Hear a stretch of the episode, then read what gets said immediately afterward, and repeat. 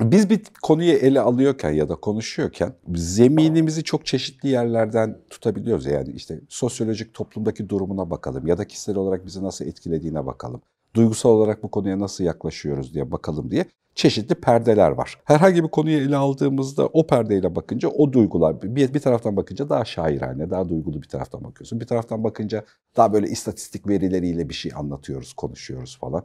Bir taraftan bakınca böyle toplumsal bir sorumluluk geliyor üzerimize. Hani toplum için anlamlı olabilecek bir şey üretmeye çalışıyorsun. Seçkinci bir zihinle e, konuya yaklaşıyorsun. Şimdi elimde sosyolojik bir veri var. Bu veriyi böyle katmanlarımızı biraz değiştire değiştire ele alalım.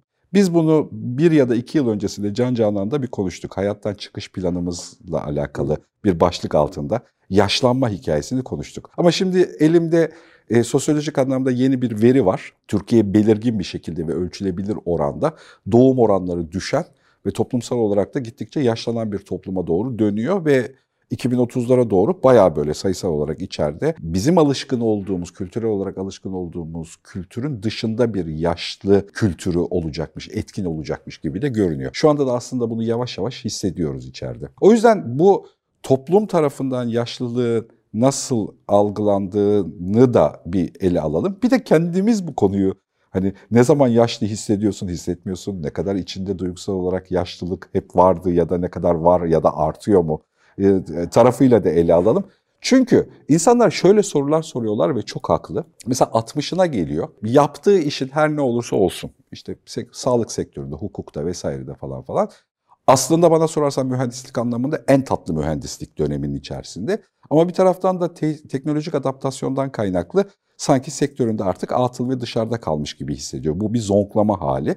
İnsanların bir kısmında bu e, çabalama davranışına dönüyor. Bir kısmı da artık ben emekli olayım. Yani ben bu, bu banttan çıkayım, buradaki üretimden çıkayım gibi reflekslere ve sorulara neden oluyor.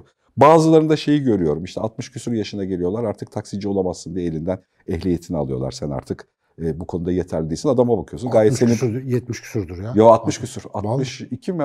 65 değil e, bir şey. Canım. Ondan sonrasında taksici olamıyorsun yani. Abi yani 60 yaşındaki adam eski 60 yaşındaki ha adam işte yani e, işte mesela bu bu zihnin bir etkisi var e, üzerimizde. Bir dakika lan benim 10 yıldan az kalmış ehliyete çökmelerine. tamam. Olmuyor. Hani zorda kalsan taksici olur mu senden? Olamayacak bir saniye. Yöneticiler bu işe bir çare bulsun. Bir anda bak gerildim şu anda. Bir yandan da mesela şöyle bir durum var. Bir sürü yeni kuşak var gelen. 20'lerinde, 30'larında, 40'larında kuşak var. Yaşlı olan kuşak bir türlü karar verme mekanizmasından çekilmediği için, sermayeden elini çekmediği için yeni kuşak bir türlü pazarda kendine yer bulamıyor hala. Hani böyle nitelikli liderlikle ilgili tecrübe edinme vesaire. Bu yaşlanma mevzusunda Türkiye olarak bir fırsatımız var. Benim bakış açım orası. Şöyle ki biz yeni girdiğimiz için buna bakıp gerçekten istikrarlı, düzgün bir model oluşturarak ilerlemek, bir kültür oluşturarak ilerlememiz mümkün. Biz çünkü aynı zamanda yaşlanmaya aynı zamanda doğu kültürünün etkisiyle de bakabiliyoruz. Hani bu bizim avantajlı durumumuz. Bu ikisini harmanlayarak dünyada model olabilecek yani yaşlı insanın toplumdaki yeriyle alakalı durumuna model olabilecek bir bakış açısı geliştirmek mümkünmüş gibi geliyor. Azıcık üzerine bir sohbet konusu açmak istiyorum. Buradan başlasın. Belki üzerine yarın öbür gün. Düğün şeyler... pastası gibi mevzu abi. Yani evet biraz biraz ben çok... de yığdım azıcık özür yani dilerim. Çok katı var. Yani kısmet olan bir kattan başlayalım. başlayalım. Mesela ben zaten 20'li yaşlarda yaşlıydım ruhen onu söyleyeyim. Dolayısıyla yaşlılık benim için çok yabancılanabilir. Ben yaşlanmak isteyen bir çocuktum. Yani gençlik halimden çok hoşnut değildim muhtemelen. Böyle e, muhtemelen saçlarım erken yaşta o yüzden kendilerini atmış olabilirler. Yani biraz görüntüyü kazandıralım falan diye. Tabii sakallarım falan beyazlasın istememiştim ama o da oluyor yolda. Fakat yaşlanma hali aslında bir ruh hali. Yani bedenin yıl olarak geçirdiği seneyle çok yakından alakası yok. Demin söyledim sana benim işte rahmetli babamın 35 yaşında çektirdiği fotoğraf benim şu anki halimden daha yaşlı duruyor mesela. Yani 60'larda, 50'lerde, 60'larda hayata başlayan insanların çoğunda böyle bir durum var. Hepsinde değil bu arada. Tam tersine babamın, e, şey annemin, teyzesinin rahmetli kocası mesela. Onun 50-60 yaşlarındaki hallerini hatırlıyorum ben küçükken. Valla hani dipçik gibi adamdı yani. Hiç bizden gençti yani ona çok özenirdim. O biraz bir hayata yaklaşımla falan ilgili bir şey galiba. Ama birincisi bunun bir psikolojik tarafı var. Bir onu koyalım. Yani bunu şunun için söylüyorum. X yaşında reşit ya da yaşlı ya da bilmem ne kabul edilmeye zaten kafadan karşı olanlardanım. Kişisel bir psikometrik test falan gibi bir unsur bulunmadan, Yani o insanın sözlü bir imtihanı ya da şeyi alınmadan, ifadesi alınmadan diyeyim. Böyle bir şeye karar verilebileceğini zannetmiyorum. Saçma olur. Arada bir sürü şey gider. Bu arada hakikaten 60'lı yaşlar artık yaşlı değil. Yani etrafımdaki insanlara bakıyorum. Zaten onlar yaşlı olmayı reddediyorlar. Ki bu kötü bir şey. Çünkü bizim o yaşlarda yaşlanmaya başlayan insanlara ihtiyacımız var. Ki toplumun ciddi bir kesimini artık onlar oluşturacaklar. Bu arada bir 2-3 sene kadar önce e, bir e, eğitim kongresinde, Özel Okullar Birliği e, kongresinde Erhan Erkut Hoca bunu bir gündeme getirmişti. Ben o gün fotoğraflarını çekip notu almıştım. Çünkü bizim için çok önemli bir konuydu. Daha önce de konuştuk. Demografinin değişmesi yani. Evet. Biz hep diyorduk en büyük genç nüfusa, en genç nüfusa sahibiz falan diye. Ama şimdi o böyle üçgen gibiyken yani aşağıda gençler çok, orta yaşlar ve yaşlarken böyle bel verdi şimdi. Evet. Aşağısı daralıyor, ortası bayağı genişledi. Hatta yukarı doğru kayıyor o genişleme. Yani yaşlı evet. tarafı genişliyor. Şimdi bunun bize bakan bir tarafı vardı. Ömür de uzadığı için bununla beraber insanların temel tahsil diplomalarını aldıktan sonra çok uzun bir zamanları var artık ve o sırada işte ikinci, üçüncü kariyer yapmaya kalkan çok insan var. Bugün o yüzden A akademilerdeki yüzlerce öğrencimin çok büyük bir kısmı ben benim yaşımda ve benden büyük. Bu tabii bir taraftan çok güzel bir şey. Ama öbür taraftan bizim alışık olmadığımız bir toplumsal yapı. Biz buna mesela nasıl müdahale edeceğimizi bilmiyoruz ama bir şey daha var. Ne kadar hızlı öğrenme imkanları olursa olsun bizim yarattığımız değişim çok daha hızlı gidiyor. Mesela ben şu anda benim yaş ve üstünün chat GPT'nin oturduğu bir dünyada ne yapacağını çok merak ediyorum. Yani tam böyle o şimdi gördüğümüz gümbür gümbür gelen şeyin yaşam tarzı olması durumunda gerçekten çok boşa düşeceğiz mesela. Orada söylediğin pasta katmanlarının bir başka kısmına hemen gidiyor aklım. Mesela yaşlı addedebileceğimiz yöneticilerin, üst makamda olan insanların buradan çekilmeme isteğinin bize yaratacağı bazı tıkaçlar mesela.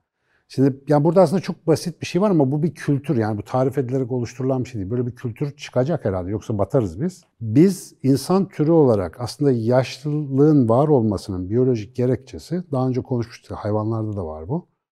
Ee, bilgeliğe ihtiyacımız var. Yani yaşanmışlıkla bize yol gösterecek ya da öneriler verebilecek tecrübeli bireyler lazım.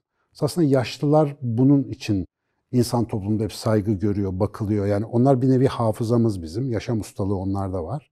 Fakat mesela yaşlı tutup da cenk meydanında kılıç sallamıyor eski günlerde. Ya da bugün oturup bir bilgisayar programı yazmıyor. Mesela Turgut Özal değilsen öyle biraz çatlaktır rahmetli.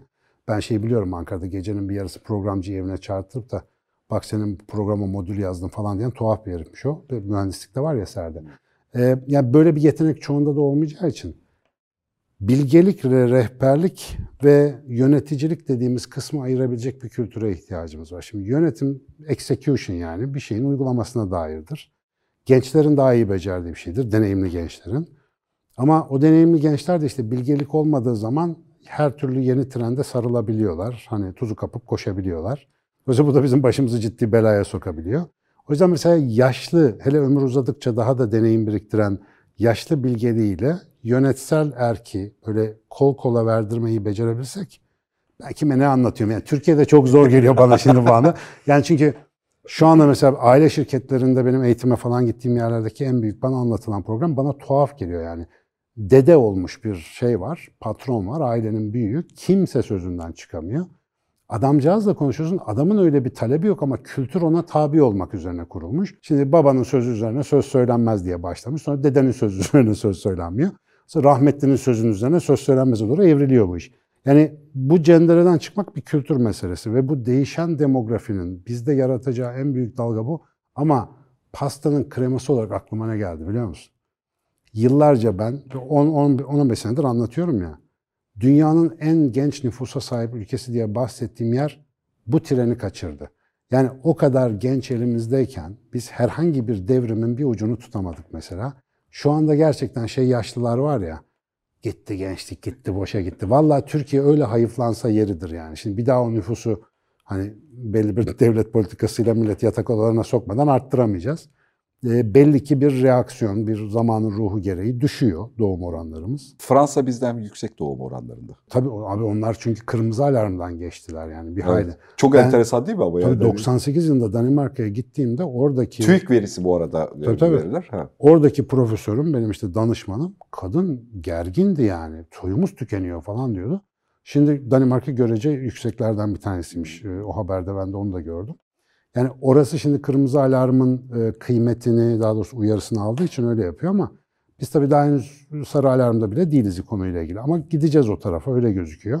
Olur da bir de maddi refah düzeyi artarsa, hele ki psikolojik olarak, bu iyice bireyselleşmeyi falan filan getirir. Ama neticede üzüldüğüm nokta işte, 70'lerden 80'lerden geliyoruz. 80 ve 90'lar bandı ve tabii ki 2000'lerin başı çok büyük değişimlerin olduğu zamanlardı ve gençleri çok güzel bir şeylere sevk edebilirdik ama sağdır, soldur, ortadır, dincidir, 28 Şubat'tır, hede hede Temmuz'dur. Onlarla uğraştık durduk. Şimdi bakalım dizimizi döveceğiz ba- herhalde. Bazı şeylerle ilgili hani biz ülke politikaları belirlemeye çalışıyoruz ya ekonomilerle ilgili.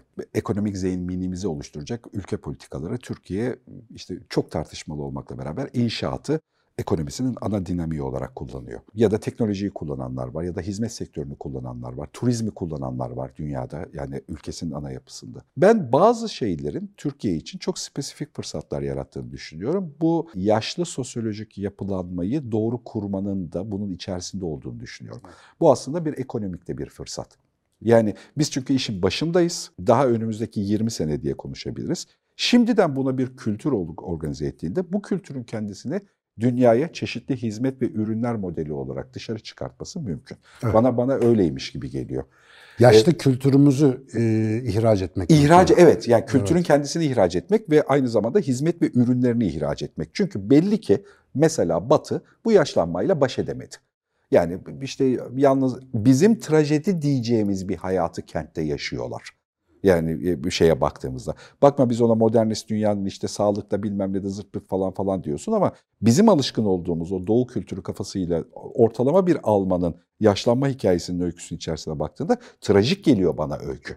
Yani ben öyle ele, ele alınmak da istemem. Kendi e, bir yaşlı ilişkilerimin de öyle olmasını hiç istemem. Ya da hem hiç devletin yaşlı vatandaşıyla ilişkisi hem de aile dokusunun yaşlılıkla ilişkisi, ilişkisi çok problemli. Yani evet. ben birkaç ülkede bunu bu arada anekdotal böyle gazete haberinden bir şey söylemiyorum.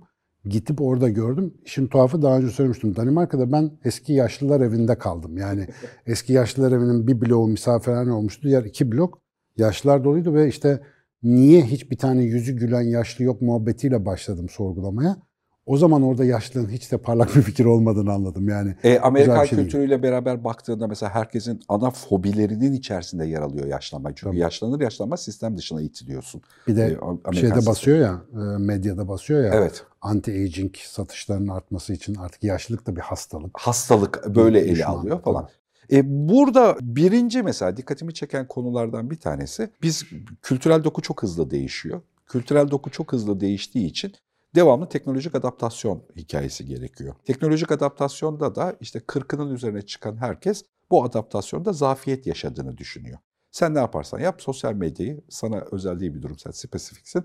Sosyal medyayı bir dijitalin yerlisi gibi kullanamıyor. Yani ona Tabii. doğmuş çocuk gibi kullanamıyor. Sonradan öğrendiği bir bilgi olarak ekleptik bir zihinle kullanıyor. Böyle olduğunda da o bir iş yükü gibi geliyor. Halbuki e, dijitalin içerisinde doğmuş çocuğun sosyal medya kullanımı doğal, doğal hayatının bir parçası. Çatal gibi. Evet ama bizim için şey gibi bir şey bu. O da yapman gereken bir şey. Herkesin refleksi öyle oluyor ya. Bunu da mı yapmak zorundayım? Bu kişisel markalaşmayla ilgili falan çalışırken. Ben Doğru... en son TikTok konusunda bile isyan etmiştim. Ha ya evet bu, buna da mı adapte olmak zorunda? Bunu da mı şimdi o da mı bir iş yükü? Bunu da mı hesap edeceğiz zihnimizde? Bununla da mı uğraşacağız gibi bir şey doğuyor.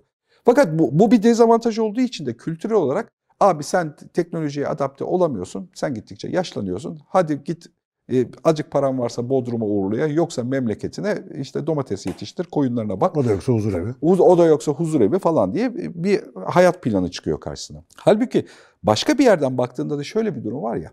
Sen, benin, senin ve benim Burada özellikle örnek olsun diye de söyleyeyim. Mesela Hulusi Orhan diye bir tanıdığım vardır. Onun çok güzel bir anlatısıdır. Ee, şey der, ben Toroslarda takası görerek hayatıma başladım. Takası birebir yörüklerle beraber takas öyküsünü gördüm. Yüksek teknolojiyi barındıran da işler yapıyordu. Ee, Bitcoin'e kadar geldim. Bitcoin'e kadar da geldim. Bu katmanların hepsini tecrübe ederek gelen bir adamın zihni ki sen ben de böyle bir e, şeydeyiz, böyle bir yapının içerisindeyiz. Bu zihin 20 sene sonra yok. Evet, yok. Kalmayacak. Kalmayacak ve bunun avantaj sepeti, aslında bu bir avantaj sepeti. Bunun avantaj sepetini kullanamadığımız bir dünyanın işte ister biyolojik anlamda bakalım çeşitliliği öldü, kültürel çeşitliliğin ölümü anlamında 20 senesi var. 20-25 sene içerisinde biz üretimdeki ana etken kişiler olmanın dışına çıkmış olacağız ölmesek bile. Ve bu, bu etkinin dışına çıktığın andan itibaren bu bilginin avantajı yani bu kültürel anlamdaki taşınmışlığın avantajı toplumda başka türlü şimdi uçunu ve filizlerini gördüğümüz problem sepetlerine neden olacakmış gibi görünüyor. Şimdi bunu avantaj diye kullanmak yani şimdi bu bu çeşitliliği e, pratiğin içerisinde avantaj gibi kullanmak çok içimi kaşıyor. Hani buradan yürünecek bir... bir... Hakikaten bir yöntem şey çıkabilir. Çünkü yaklaşık bakınca 50 sene sonra eğer teknolojik gelişmeler bilmem ne sosyal yapı böyle giderse dediğin insanlardan hakikaten hiçbiri kalmayacak gibi o bilgiler de kalmayacak. Evet. Yani ama arayan soran olmayacak çünkü o bilgiyi. Kolaylaştırılmış bir hayat. Ama düşün diyelim ki biz sıçtık bir şey oldu. Yani savaş çıktı, bir şey, enerji kesildi, bir bilim kurgu, post apokaliptik bir senaryoya girdik. Yani otunu yetiştiremeyen insanlarla dolu olacak dünya. Kendi gıdasını yetiştiremeyen insanlarla. Ve kolaylaştırılmış yaşamın bedeli kriz halinde çok ağır olacak. Yani ama mesela benim şu anda tabii Allah göstermesin hani büyük bir kriz olmasın ama ciddi bir yokluk halinde hala hem kendimde hem etrafımda akıl alabileceğim insanlar, komüniteler, yerler var. Ve yani bir 50 sene içerisinde bunların sayısının bulunamayacak kadar azalma riski de var. Yani hep bu daha genç, daha hızlı, daha tüketen falan hikaye ama ortada bir gerçek var ki e, yaşlanıyoruz. Yani buna uygun bir bakış açısı geliştirmek hakikaten şu anda çok elzem. Yani hepimiz teknolojik gelişmeye nasıl adapte olacağımızı konuşuyoruz ama abi ya olmazsa ya bir şey ters giderse ya başka bir hayat bilgeliği bize lazım olursa mesela orayı hiç kimse kurcalamıyor ya da oraya hazırlık yapmıyor. Bunun da iki tane tarafı var e, söylerken çok katılarak söylüyorum. Bir hani bunların e, ya, ya çok önemli ve kritik krizli bir şey olursa dediğimiz seçeneğin aslında ne kadar sık olduğunu gördüğümüz bir geçtiğimiz 5 yılımız var. Aynen yani öyle. hayatımızda bir sürü kritik kriz bayağı da oluyormuş yani öyle öyle çok rastgele birbirimize anlattığımız yüzyıllık efsaneler değilmiş. Başımıza her şey gelebiliyor. Bir böyle bir sepet var. Bir de bu krizlere de ihtiyaç olmadan, toplumu kendisi büyük krizler de görmeden aslında büyük maliyetler harcadığı, mesela kentleşmenin e, yancıl etkisinin yüksek kaygı ve depresyon olduğu gibi kaynak yitimleri var. Tabii. Hani yüksek kaynak yitimi aslında. Orada şeyi anlamıyoruz yani leğene su doldurmaya çalışıyoruz. Leğende bir sürü delik var. Ve o deliği şehir bize iyi gelmiyor son. Gelmiyor ya da belli bir oranda şehirleşeceksek de başka tür kültürel etkileri şehrin içerisine taşımayı öğrenmek zorundayız. Mesela şehirleşmenin tuhaf yan etkilerinden bir tanesi geçen gün Ali Koç'la beraber tartışıyorduk sohbetin içerisinde. Şehirli senin üremeni desteklemiyor. Çocuklu bir ebeveynin sağlıklı yaşayacağı bir alan değil kent. İşte bak buyur nüfusa bak işte. Yani doğurganlık oranının azalmasının azalmasının birebir etkisi. Çünkü yani bir mekana gittiğinde bir kahve içeceğim, akşam yemeği yiyeceğim, bilmem ne yapacağım. Çocuk hep tölere edilmesi gereken bir sorun paketiymiş gibi geliyor. Bir de üç çocuk, dört çocuk, ayrı odalar, ayrı imkanlar, şeyler ben nerede bulacaksın abi şehirde öyle bir Evet yaşam. ve yani evet. ona uygun hani doğal, çocukların da doğal bir şekilde e, bu, bu kültüre adapte olduğu bir kent yaşamı diye bir yaşam yok. Daha bu evrilecek. Bu evrilmeden öyle bir kentleşmeyi çözmek mümkün değil. Kent dediğin yer aslında farkında olmadan yalnız insanların varlığını destekliyor ve devamlılığını destekliyor. Ne yaparsan yap çocuklara sahip olduğunda bir kere sistemi yavaşlatmak zorundasın. Kent yapısı içerisinde sistemi yavaşlatmak makul bir şey değil. Yani sokağından daha az araba geçmek zorunda çocuğun olduğunda. Çünkü başka türlü bir şey yok. Bunu korunaklı siteler içerisine aldığında hep hastalıklı hablar yaratıyorsun. Bu da başka bir, bir dezenformasyon. E ne yaparsan yap orası öle alan oluyor. Ya, yaşamıyor. Yaşam sanki dışarıda kalıyormuş gibi oluyor falan. Onun da başka türlü bir... Üç çocuk övdüğüyle olmuyor. Biraz da ona e, Ona uygun bir altyapı, alt, altyapı geliştirmek lazım. Tabii bütüncül olmadıktan sonra bu planlar çalışmıyor. Mesela Cumhurbaşkanı, Başbakan olduğu dönemde sık sık dile getirdiği üç çocuk meselesinin bir veriden beslendiğini biliyorum. Yani Avrupa'nın gittiği tarafa gittiğimiz belli. İşte çeşitli sınırlarımızda komşu olan yerlerle ilgili ilişkilerimizde falan nüfusun bir önemi var.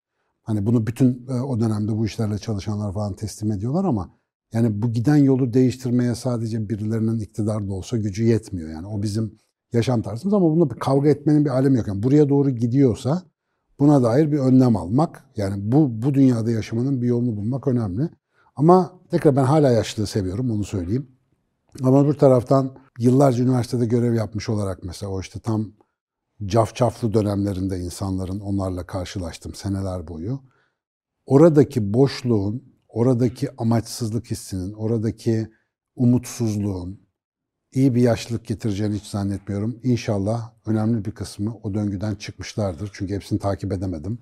Yani benim rahmetli babam bir yaşam mücadelesinin içerisinde mecbur hayatta kalmaya çalışmış zor dönemlerde. Dedem hakeza dinliyorum. Ee, anneannem, ninem hepsi öyle onları dinliyorum. Onlar kendilerince bir şey geliştirmişler. Şimdi bugün neyin mücadelesini verdiğimizi de çoğu bilmiyoruz. Bugün maddi sıkıntı yaşayanlar, bir şeyler için gerçekten kazıyanlar muhtemelen şanslı yarın için. Yani onlar bir şey geliştirecekler ama bazısı, yani etrafında çok var öyle. Yedi yönde yemediği arkadaş çok canı sıkılıyor. Yani hiçbir şey kesmiyor falan böyle ve umutsuz yani, umutsuz. Mesela sınırsız internet bağlantısı olup da imkansızlıktan şikayet eden çocukları dövmek istediğimi söylemiştim ya. Yani gerçekten dövmek istiyorum yani yalan yok. Ama mesela o çocuğu anlayabiliyorum da aynı zamanda. O yüzden dövmüyorum. Anlıyorum çünkü onun o muhayyilesinde öyle bir e, olmayacak bir hayal var. Olmayacak bir dünya var. Yani başka bir yerde doğmak istiyor aslında. Başka bir şartta. Ve içindeki sınırları aşma güdüsü işte ona aşabileceği bir sınır bulması için onu dürtüyor. Ama çocuk ne yapsın? Sağa dönse duvar, sola dönse duvar. Her taraf bir problem yani. Bireysel olarak sohbet ediyorken bir şeyi söylemek kolay oluyor. Abi üretimde kal. Üretimde kaldığın sürece üretiminin sistemle ilişkisini esnetebilirsin. Yani ne kadar stres altında kalıp kalmayacağını yönetmek Tabii. mümkün.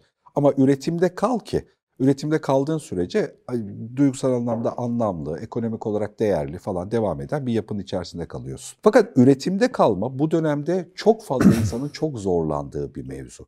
Nasıl yerleşeceğini yani sistem beni e, nasıl değerlendirecek, ben sisteme ne tür bir katkıda bulunacağım ilişkisini çözmekte, insanların ciddi bir bölümü çözmekte sorun yaşıyor. Ya kendini çok değersiz hissediyor, üretime giriyor ama çok değersiz bir üretimin kalıbının içinde hissediyor. Bazen ve çoğunlukla hak etmediğini de talep ederek e, bir şeyin içerisinde. Ya da öte tarafta ekonomik anlamda azıcık da bir geliri ya da güven havuzu da varsa işin içerisinde bariz bir şekilde sabahleyin amacı olmadan kalktığı bir süreç yaşıyor. Biz eskilerden bildiğimiz bir matematiktir işte. Yaşlanan insan kendisine oradan birkaç yüz metrekare araziyi kapatır. Hani ben buradaki domatesi, sarımsak benimle alakalı karışmayın der. Ve tüm yıl boyunca onun stresiyle, stresten kötü bir stres değil o. Hani bunlar ekilecek, bunlara su verilecek telaşesiyle ve onlar ürediğinde bunlar şunlara dağıtılacak bilmem neyle beraber dönen bir hayat kurduğunda onların hem mutlu, dengeli aynı zamanda da anlamlı bir hayata devam edebildiği bir zincir oluyor. Ama evde, kentte yan odaya kapattığımız, televizyon dışında hiçbir opsiyonu olmayan, yaşlanma zihni, bir şeyin üretiminin içerisinde kalmayan zihin, bayağı bildiğin sistemin kendisine de yüke dönüşüyor. Aynı zamanda duygusal anlamda da bir hezimete dönüşüyor. Atıl. Şey, atıl. Yani atıl kalmak. Vallahi Allah herkes ondan korusun. Bu arada yaşlılığın tekrar bir tanımını hatırlatayım. Daha önce bunu konuşmuştuk ama yerini değiştirmekten yani seyahat etmekten, fikrini değiştirmekten, halini değiştirmekten, duygusunu değiştirmekten imtina eden insana yaşlı denir. Bugün 20'li yaşlarda çok var böyle yaşlılar. Yani hiçbir şey, bir tanesi benim oğlum, hiçbir şeyi değiştirmek istemeyen, olduğu yerde durmak isteyen, bak tanı, tanıyanlar hemen tanıdı onu. Mete haber? O, bir, o bir yaşlılık hali. Mesela gençken beden vesaire bunu tolere ediyor. Bir de buna bedenin yıpranmışlığını ekle. Yani mesela bazı tanıdıklarım var benim akrabalarım.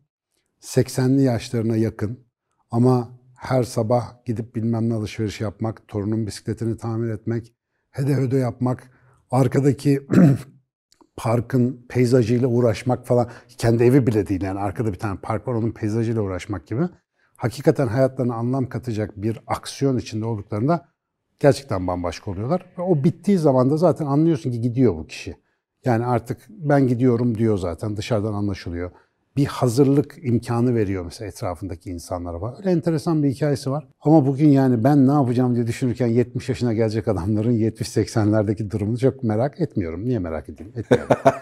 Onlar da yapar bir şeyler illa. Kültürel anlamda alışkın olduğumuz ve ezberlerimizle getirdiğimiz kalıpların dışında tekrar okuma yapmak gereken bir dönemdeyiz. O çok, yüzden gerek çok. akademik anlamda, gerek uygulama anlamda mesela yaşlı bakımla alakalı bölümlerin, üniversitede bununla alakalı bölümler var. Bu bölümlerin sadece e, hasta bakım ya da yaşlının bakımıyla alakalı değil, entelektüel anlamda yaşlının sistem içerisindeki üretimde nasıl yer alacağı ile alakalı çalışmaları yönlendirmesine ihtiyaç var. Yaşlılıkla ilgili metot geliştiren ARGE merkezlerine dönüşmeleri Dönüşmeleri lazım. gerekiyor. Çünkü şöyle bir problem, toplum hep böyle işliyor. Bir problem oluyor.